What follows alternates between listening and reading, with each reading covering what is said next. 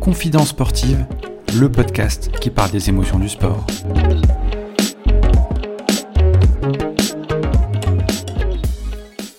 Bonjour à tous, bienvenue dans ce nouvel épisode de Confidence sportive. Aujourd'hui, épisode 28 dans le podcast des émotions du sport. L'invité du jour est né à Metz et connaît très bien l'expression c'est en forgeant qu'on devient forgeron, puisqu'il a notamment gagné la Coupe de la Ligue en 2000 lors de la formidable épopée du FC Guignon, alors pensionnaire de deuxième division. Défenseur hargneux, le latéral droit a notamment évolué au Red Star, à l'AS Nancy-Lorraine, au Mans et donc au FC Guignon. Devenu depuis coach, il a notamment entraîné l'équipe féminine du FC Metz et de Fleury 91, dont il est aujourd'hui le manager. J'ai nommé David Funzel. Comment ça va, David? Bonjour, ça va. Et toi, Thomas? Écoute, ça va très bien. C'est seulement le deuxième épisode où on parle de football. Donc, pour te dire qu'on a, on a balayé beaucoup de sport quand même. Il y a beaucoup de sport quand même. Comment ça va, toi? Comment ça se passe? Ben, Ça va, ça se passe bien. Maintenant, je suis euh, devenu euh, parisien, on va dire plutôt essonnois. Voilà, depuis euh, décembre 2020 2019, pardon, j'ai quitté euh, la région pour m'installer en tant qu'entraîneur à Fleury. Et puis après le confinement, encore une année. Et voilà. Et depuis, euh, le 1er juillet, je suis manager euh, de, de la section de la D1 Arkema. Donc voilà, content, un nouveau, un nouveau boulot, un nouveau rôle qui me, convient bien. Et j'en avais un peu marre d'être entraîneur. Donc ça me va très bien. Heureux.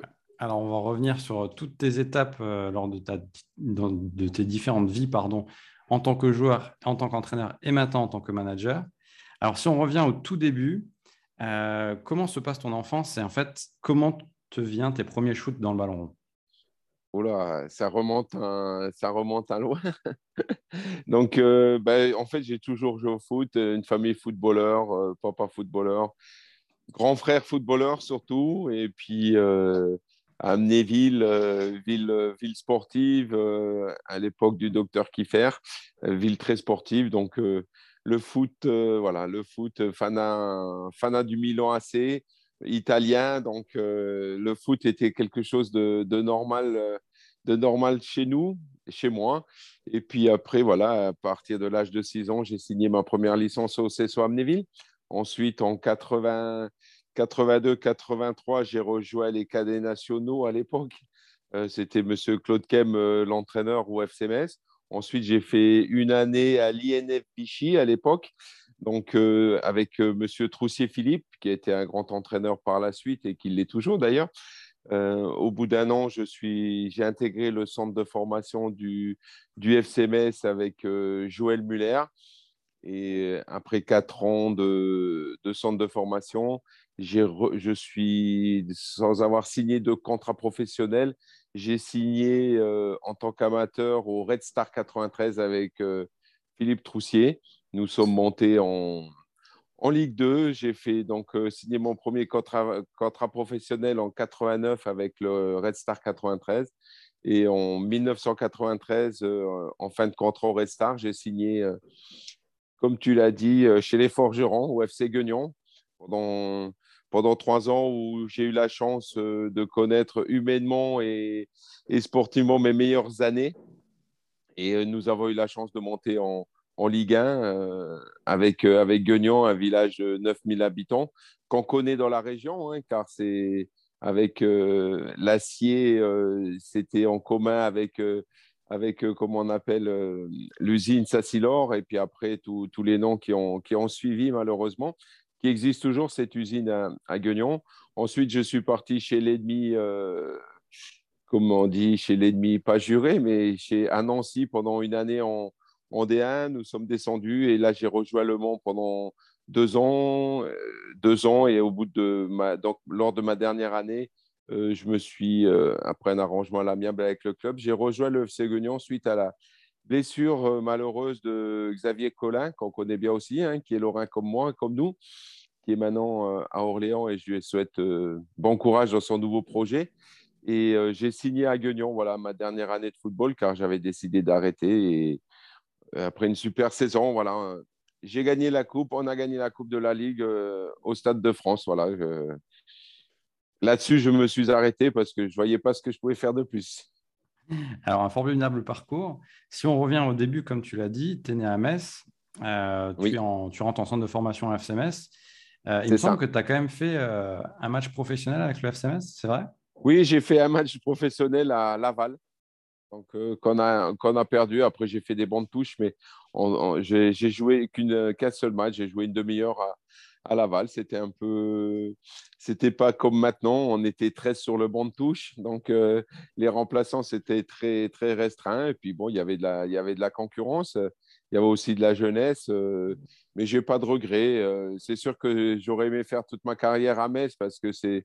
À l'époque, et encore maintenant, c'est, c'est mon club, mais ça m'a permis de, connaître plein, de personnes et d'avoir fait de belles aventures et voilà, aucun regret maintenant. Alors justement, si, tu, euh, si on, revient sur, sur cette période-là, tu fais euh, Metz, formé à Metz, né à Metz, tu débutes ce match euh, pro. Est-ce que c'est aussi quelque chose dont tu rêvais de, quand tu étais tout petit, ton club, ton club de ta ville, de devenir professionnel et après d'avoir ta carrière? Oui, j'ai toujours j'ai toujours euh, prioritisé mon, comment, le football que, les études. Donc euh, oui, c'était vraiment voilà, c'était un rêve. J'ai toujours fait en sorte euh, de, mettre plus, plus de, comment, comment je pourrais dire ça de travail ou d'envie au football qu'à l'école. Donc oui, c'était mon rêve. Après mon rêve, c'était j'ai connu Barcelone, j'ai connu plein de choses au FCMS, euh, les premiers matchs avec euh, mon frère. Euh, donc, c'était tout, tout des, des, des, souvenirs et j'aurais comment oui j'aurais rêvé de faire mon premier match et de jouer à Saint-Symphorien devant ma famille. Alors par la suite, comme tu l'as dit, tu évolues à Red Star, club de la capitale. Tu y restes 4 ans. C'est une aventure qui t'a permis de prendre vraiment ton envol. Est-ce que tu as ressenti que tu découvrais une nouvelle famille? Oui, oui, parce que le Red Star, c'est aussi un club familial euh, où il n'y avait pas encore tout, tout, ce qui se passait maintenant, on va dire, avec, euh, avec l'argent, la médiatisation. Donc oui, c'était un club familial. C'était des. Moi, j'avais la chance de ne pas avoir besoin de travailler, mais il y avait des. On était amateur en troisième division à l'époque, qui est, qui est l'équivalent du national, mais il y avait chaque groupe euh, plutôt national 2 il n'y avait pas le national, c'était plus le national 2. Donc, il y avait des gars qui travaillaient et on s'entraînait entre midi et deux. Donc, euh, voilà, donc les valeurs de travail, euh, on les connaissait. Si, si, on les oubliait, nous les jeunes, on avait les anciens qui, qui nous le disaient. N'oubliez pas que nous, ce matin, on est réveillés depuis 5 heures du matin ou 6 heures du matin. Donc, euh, ça a permis de, de grandir et ça m'a permis de, voilà, de connaître des gens avec qui j'ai encore des, des contacts et, euh, après, c'est pas facile de partir de, de Paris, euh, de Metz euh, sur Paris, la capitale. Mais voilà, j'ai retrouvé une famille. C'était un club familial. voilà, petite anecdote, on était obligé chaque année d'aller à la fête de l'humanité. Donc voilà, c'était pour un peu vous, vous situer le club qui était communiste. Vous avez compris. Et par rapport à cette expérience-là, comme tu dis, tu pars de ta ville natale de Metz, tu vas à Paris. Est-ce que tu compensais aussi euh, bah, justement cette nouvelle expérience par euh, ton mental, ta arme sur le terrain? Euh, On dit que tu as une petite taille, mais une grande combativité à ton poste de latéral droit. Oui, ben, je crois que c'était, je crois que c'était ma, ma, qualité première, cette, cette volonté, ce mental de, de jamais lâcher, de, de courir, de sauter, d'aider l'équipe. oui, j'étais, on va dire, un, un pitbull, mais bon, je pense que c'est c'est une gêne familiale, on va dire. Voilà. Mais c'est vrai que c'était ma qualité. C'était une qualité qui ressortait aussi à l'époque où on était moins sur le, sur le jeu technique. Mais j'avais aussi mes qualités techniques, euh, mais c'était ma première qualité. Voilà, c'était. Moi, je lâchais jamais. C'était 90, 95, 120 minutes. C'était, euh, c'était à fond. Et d'ailleurs, c'est ce que j'ai toujours fait. Les choses à fond, même mon métier d'entraîneur, c'était à fond. Et c'est, c'est une valeur qui, qui me correspond. Et c'est quelque chose que tu as toujours eu en toi ou que tu as développé au fur et à mesure de, ta carrière? Non, je pense que j'ai toujours, eu, toujours eu ça en moi depuis tout petit. Euh, même quand je jouais en jeune, euh, je lâchais jamais, je lâchais jamais. Euh. On n'a jamais lâché. La vie, la vie de la famille Fanzel a, comment excuse-moi, voilà, la vie a fait que voilà, on ne on pouvait pas lâcher. C'était ce, goût de la victoire et cette haine de la défaite de toujours euh, se dépasser et d'aller chercher euh, justement plus ouais, loin. c'est ouais, c'est ça. C'est notre maman nous a appris ça, mon frère nous a appris ça. voilà, c'est les valeurs de la famille Fanzel et euh, je les ai retrouvés sur le terrain. Et, mais c'est encore maintenant, hein, même quand je fais un match de tennis, quand je fais un match de ping-pong, euh, voilà, je ne sais pas lâcher. Alors ensuite, euh, il y a cette, cette, première aventure, parce qu'il y en a eu deux à Guignon, où il y a cette, épopée ensuite en 2000. tu goûtes à la première division aussi. On dit souvent qu'il y a des clubs qui font le yo-yo, tu sais, entre la première division et la deuxième division. Mais on parle moins des joueurs aussi qui ont aussi cette bascule des fois entre des années de première division et de deuxième division. Comment toi, tu le vis psychologiquement? Euh, Parce qu'on a du mal à se mettre à la place de ces joueurs-là. On pense que quand tu es professionnel, tu es professionnel. Oui, oui. Euh, le, le, truc, c'est que déjà à l'époque, on ne faisait pas aussi confiance aux jeunes parce qu'on n'avait pas la même valeur marchande qu'actuellement. Donc, c'était dur de, de percer. Euh, quand on était en deuxième division, ce n'était pas comme maintenant, des joueurs de national, des hommes division, Ligue 2 vont, vont, vont plus facilement, dès qu'ils ont des valeurs, vont plus facilement, à, en, vont plus facilement en Ligue 1. Alors que maintenant, alors qu'à l'époque, c'était euh, bah, quand vous étiez dans votre club, souvent euh, à Metz, 90% euh, des joueurs de Metz à mon époque, c'était que des Messins ou de la région, ils avaient fait toute leur carrière. Mais non, j'étais tellement heureux, j'étais tellement fier d'être professionnel voilà, moi, c'était un rêve de gosse. Donc, à partir du moment où j'étais professionnel, que j'avais mon contrat professionnel et que je. Alors, ce n'était pas un manque d'ambition, je, rêvais. J'ai eu des contacts avec des clubs de Ligue 1, mais c'était, difficile. Il n'y avait pas d'argent. vous savez, mon premier agent, c'était Dominique Rocheteau. Euh, voilà, après, ça a été Eric Renault avec qui j'ai joué. Donc, euh, ce c'était pas, pas même, c'était pas le même métier, mais franchement, euh, je le vivais super bien. Moi, le principal, c'était d'être sur un terrain et de donner tout ce que, que j'avais en moi pour, euh, pour mon équipe. Donc, c'était le plaisir avant tout. Toujours le plaisir. Et encore maintenant, hein, même quand j'étais entraîneur, euh, ça a toujours été le plaisir. Je pense qu'on fait un métier formidable. Il y a des gens qui se lèvent très tôt, qui ont des métiers, qui travaillent la nuit. Donc, on ne peut pas se plaindre de faire du football. Alors, on évoque justement cette formidable épopée de Guignon. On en a parlé, tu l'as rapidement évoqué aussi en, début d'épisode. Vous gagnez la Coupe de la Ligue en 2000. Ça clôture ta carrière professionnelle. Je pense qu'une meilleure fin, tu ne peux pas avoir. Non, je ne pense pas. et derrière, euh, donc en fait, vous marquez l'histoire du foot parce que le club de Ligue 2 bat le PSG en finale. Guignon, comme tu l'as dit, c'est 8000 habitants. Le Stade de France, c'est 80 000 spectateurs. Comment tu as vécu 25. Ouais, franchement, euh, j'ai plein de souvenirs, mais je n'ai pas le, souvenir comment, comment je l'ai vécu parce que, en fait, on était, euh, on était tellement bien dans ce club. On était tellement heureux euh, entre joueurs, on s'entendait tous bien. Il y avait un vrai groupe de joueurs. D'ailleurs, voilà, pour anecdote, la prime de match a été partagée avec tout le groupe et pas que les, que les 16 joueurs. Donc, euh, c'était aussi cet état d'esprit-là. Tout le monde est venu avec nous.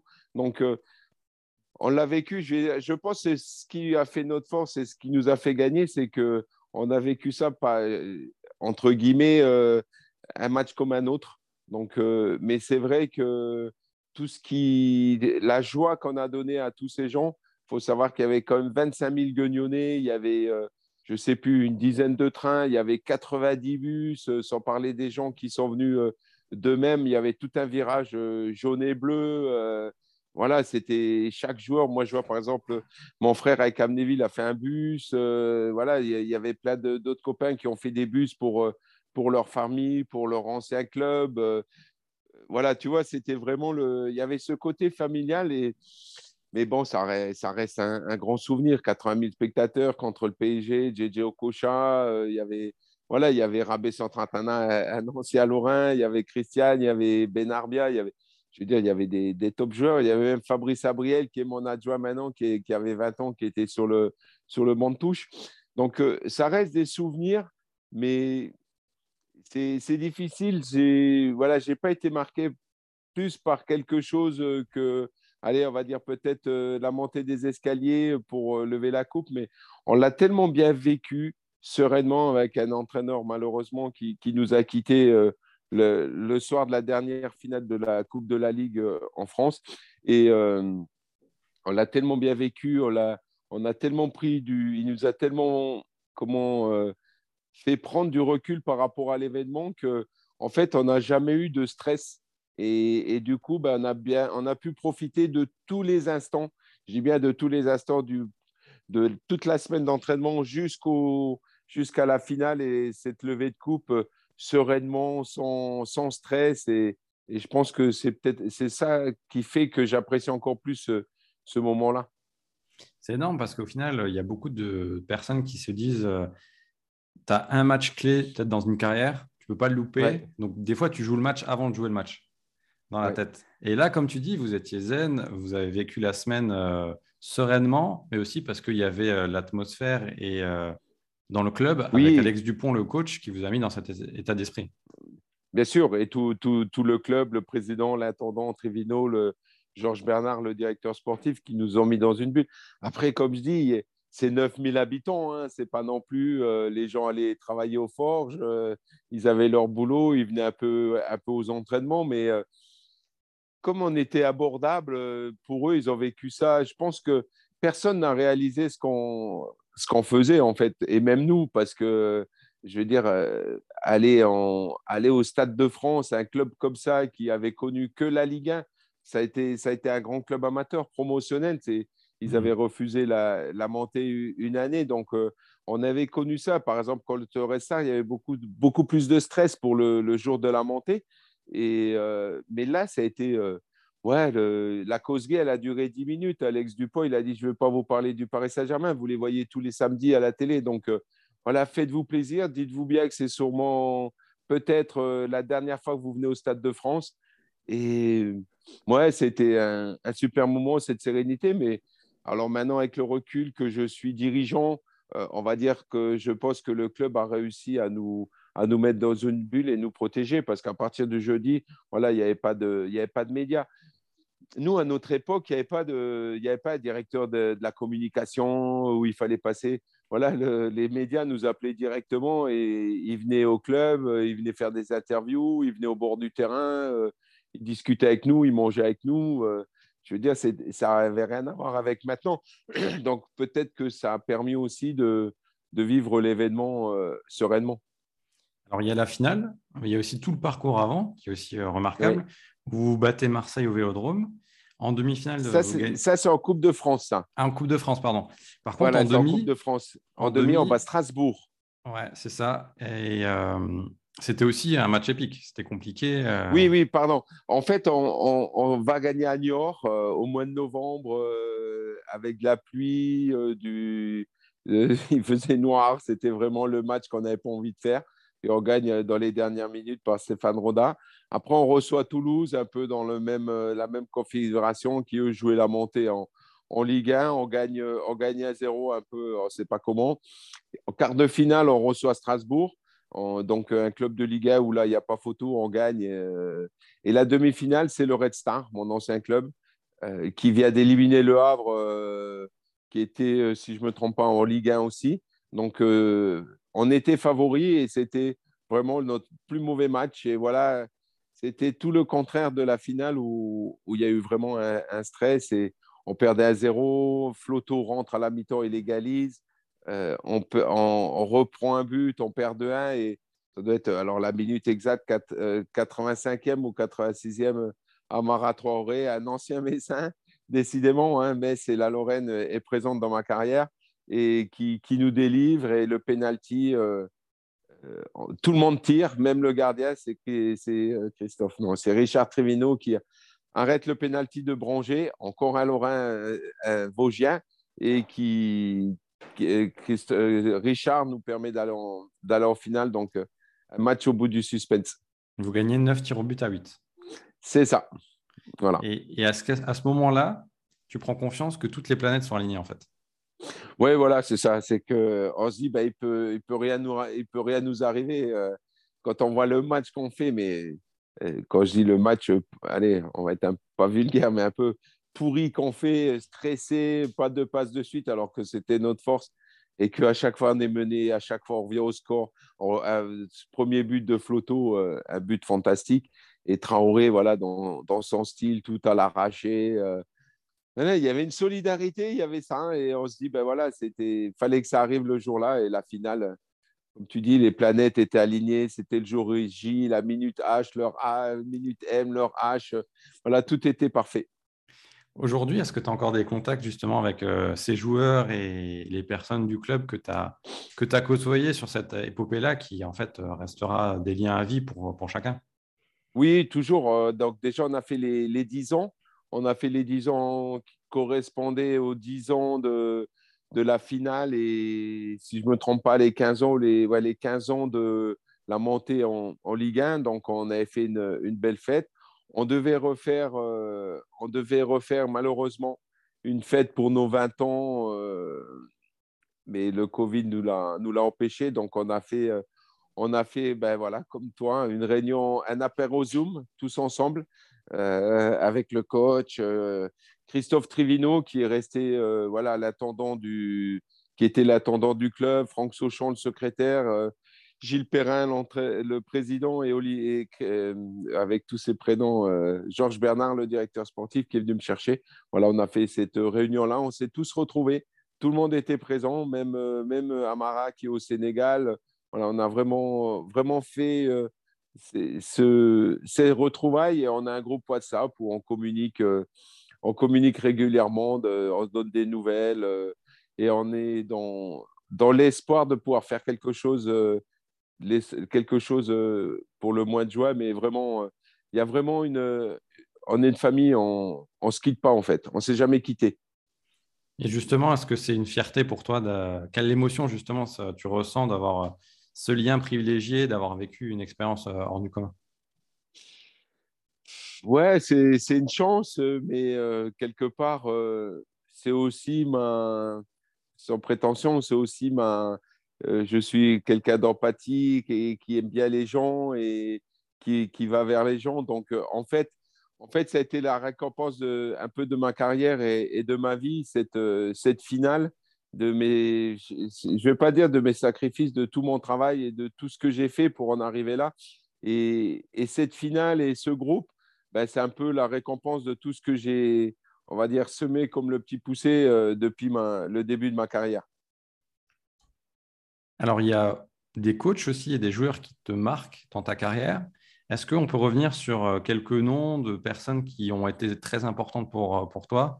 Des, ouais, Un coach et un joueur, par exemple, qui t'ont marqué plus qu'un autre ben, En fait, euh, tous les coachs m'ont un peu marqué, mais voilà, je vais dire Joël Muller au centre de formation, car on avait les mêmes valeurs et si il a toujours été proche, euh, j'étais toujours, j'ai toujours été proche de, proche de lui. Et euh, quand j'étais pas bien, il a, toujours été, il a toujours été présent. Et encore euh, maintenant, on a des fois on a l'occasion de, de, se rencontrer. Il y a Alex Dupont qui ben, il, m'a fait mes deux dernières, ma dernière année de carrière, je l'ai rencontré et voilà, j'ai pris un, énorme plaisir à, être son, joueur parce que là-bas, c'était ça, le plaisir, le plaisir de travailler, le plaisir de s'entraîner, le plaisir de jouer, mais toujours avec euh, cet objectif de la gagne parce que c'était un, très mauvais, euh, un très mauvais perdant. Voilà, il y a Roland Gransart aussi euh, qui, qui, m'a apporté des valeurs de collectif et ça, je pense que c'est très important pour, pour des joueurs. Après, tout, tout, le monde a un peu, tout le monde a un peu marqué. J'ai connu Robert Herbin. Euh, voilà, c'était pas du tout le même, euh, le même style de management, mais tous ces gens-là m'ont, aidé à, à, être ce que je suis euh, ou ce que j'étais comme entraîneur. Après, comme joueur, j'ai joué avec le meilleur joueur que la France ait connu, je pense, avec Safet Suzik. Donc, mais après, voilà, j'ai, en fait, j'ai joué avec tout, que des bons joueurs et qui m'ont tous apporté quelque chose. Et voilà, je leur en, je leur en sais reconnaissant maintenant. Est-ce que tu avais justement peut-être une relation privilégiée avec certains où vous partagez des mêmes valeurs, comme tu as dit, euh, que tu retrouvais avec certains coachs comme Joël Muller? Oui, ben, des, coachs comme Joël Muller ou, Roland Gransart, c'était des entraîneurs qui aimaient les, joueurs comme moi, qui se battaient pendant 90 minutes, même si techniquement, ce n'était pas les meilleurs, mais si tactiquement et dans la combativité, dans l'apport pour l'équipe était importante, on, était sûr de jouer. Donc oui, c'est ça, obligatoirement, ça, ça, crée des liens et quand on se revoit, c'est toujours avec, euh, avec grand plaisir. La fin de ta carrière, c'est cette finale avec Guignon. Oui. Est-ce que tu n'as pas un regret d'avoir peut-être pas pu prolonger l'aventure et goûter justement à la Coupe UEFA avec Guignon l'année suivante? Non, non, aucun. Alors vraiment, aucun regret. Comme maintenant, j'ai aucun regret de plus être entraîneur. Euh, j'avais pris ma décision et voilà, je ne voulais pas arrêter ma carrière comme disent David, c'est bon, euh, arrête de jouer, euh, tu n'avances plus. Voilà, je voulais arrêter, je voulais arrêter que, ça soit ma décision et pas la décision des autres. Et franchement, aller gagner au Stade de France pour mon dernier match devant 80 000 spectateurs, ma famille, je veux dire, voilà, non, c'est aucun regret. au contraire, je, je suis fier d'avoir pris cette décision. Après-carrière, c'est le coaching, tu deviens entraîneur. Euh, tu voulais absolument rester dans ce milieu-là ou est-ce que tu avais volonté de, faire autre chose que, le foot? Alors, euh, pas du tout. Le jour où j'ai arrêté ma carrière, je suis parti à Toulouse avec euh, mon ex-femme et mes enfants pour reprendre la société de location de véhicules utilitaires. Donc, non, non, je voulais pas du tout rester dans, pas du tout rester dans le foot. Et c'est suite à mon divorce et mon retour à, mon retour à Metz où j'ai travaillé, suite voilà, à mon divorce, je me suis retrouvé euh, euh, au chômage euh, et mon frère avait une société de presse donc à l'époque, donc il m'a fait, qui m'a fait rentrer. Donc il était président et un jour il m'a proposé de, comment, de, de, reprendre les U13 qui sont les U15 maintenant. Je ne voulais pas et ma nouvelle compagne, Caroline, elle a dit, je pense que je pense que tu t'épanouiras plus euh, en étant sur un terrain de football que, te lever à 5 heures du matin pour aller travailler. Donc euh, voilà, grâce à elle euh, et grâce à la proposition de mon frère, j'ai replongé dans le, dans le football, mais ce n'était pas, pas ce que je voulais au départ. Pas du tout. je voulais, c'est dur, c'est depuis l'âge de 17 ans. Pendant 17 ans, c'est beaucoup de. Voilà, on, il n'y a que le foot, il n'y a pas la famille. La famille, elle n'existe pas, elle est juste là pour le dimanche, mais le dimanche, on se repose. Donc, euh, c'était beaucoup, euh, voilà, euh, on, est, on est centré que sur soi-même, sur le club, sur l'équipe, et on oublie un peu, un peu sa famille, un peu ses enfants, même si on essaye dans les jours de repos, les vacances, de, de s'en occuper, mais tout est centré sur le football. Donc, j'avais besoin de prendre ce recul de connaître ce que c'était aussi la vraie vie, parce qu'on est, on est dans une bulle, hein, on s'occupe de nous, on ne sait pas, on sait pas ce que c'est, on n'est pas dans la difficulté de la vie tous les jours, professionnelle, mais surtout euh, financière. Ça m'a fait du bien. Et voilà, j'ai retrouvé le football grâce à mon frère, Caroline, comme je dis, et, elle s'est soit Amnéville. Et là, il y a combien de temps qui, se, qui se passe entre justement ta fin de carrière et le moment où tu entre, J'ai arrêté en 2000, j'ai arrêté en 2000 et j'ai repris le football en 2006. Mais quand je suis rentré euh, de Toulouse, j'ai donné un coup de main, que ce soit avec l'équipe donc CFA, CFA2 et DH euh, au, niveau football, euh, footballeur. Je suis resté footballeur pour aider mon club, voilà, pour aider mon club gratuitement à, se maintenir à, ce niveau-là et encadrer, encadrer les jeunes, mais, euh, mais je restais uniquement footballeur. Et la suite, tu deviens coach donc, dans le foot masculin, mais aussi féminin, avec euh, le FCMS C'est ça. En fait, euh, avec la mairie de l'époque, nous avions créé la, une section féminine. Et parce que j'aimais bien le foot féminin, je retrouvais un peu les valeurs de, de mon sport à travers le foot féminin. Et, voilà, il y avait une fin de cycle euh, à Amnéville avec un nouveau maire qui, voilà, qui n'avait plus envie de travailler avec nous, soyons, clairs, qui voulait plus travailler avec la famille Fonzel. Donc, euh, j'ai eu l'opportunité, par, mes relations avec euh, le FCMS, que j'avais toujours gardé, notamment Denis Schaeffer et René Franceschetti, de, réintégrer le, club par l'intermédiaire des féminines. Donc, j'ai proposé ma candidature et l'aventure a commencé en, juillet 2015. Alors, il y a cette aventure au FCMS et maintenant à Fleury 91, où d'abord tu étais coach et aujourd'hui manager. Est-ce que c'est si différent que ça de passer de la section masculine à la section féminine?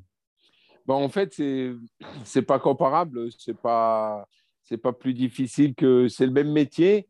Euh, le management est, différent.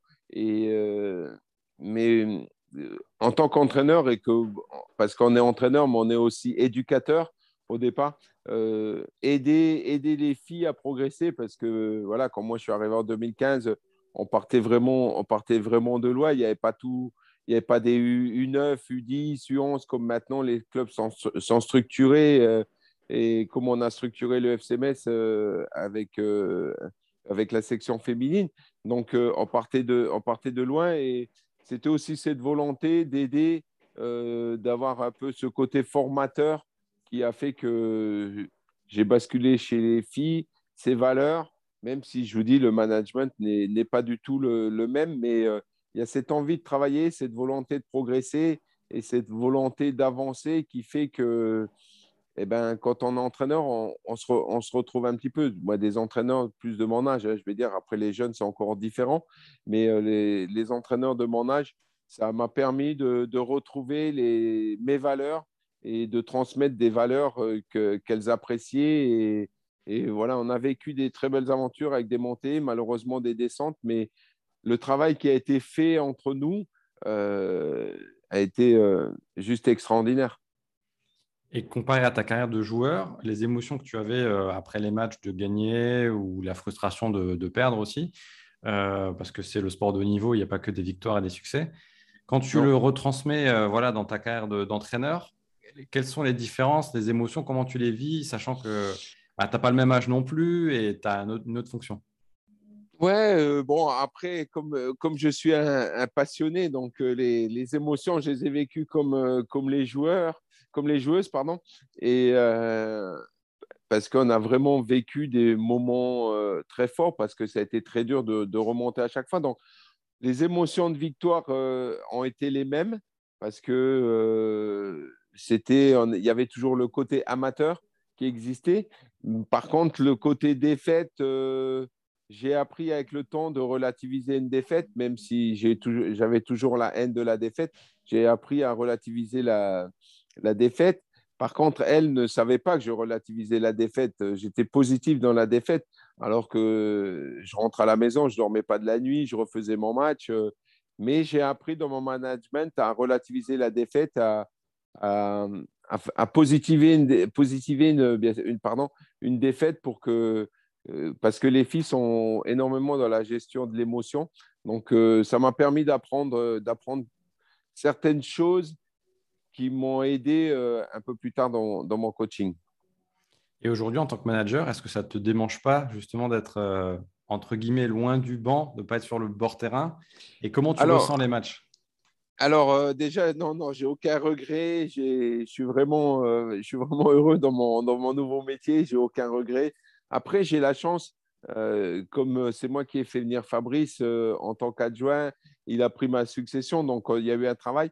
Je reste toujours sur le terrain et je vais toujours sur le banc de touche. Donc, je vis toujours ces émotions-là, mais maintenant, franchement, je les vis avec un recul. je ne me reconnais pas des fois parce que j'ai vachement de recul, que ce soit dans la victoire, toujours heureux dans la victoire, mais et dans la défaite aussi, où je gère, je gère mieux mes, émotions. Et, euh, mais bon, c'est aussi les aléas de la vie euh, qui font qu'on on apprend tout le temps.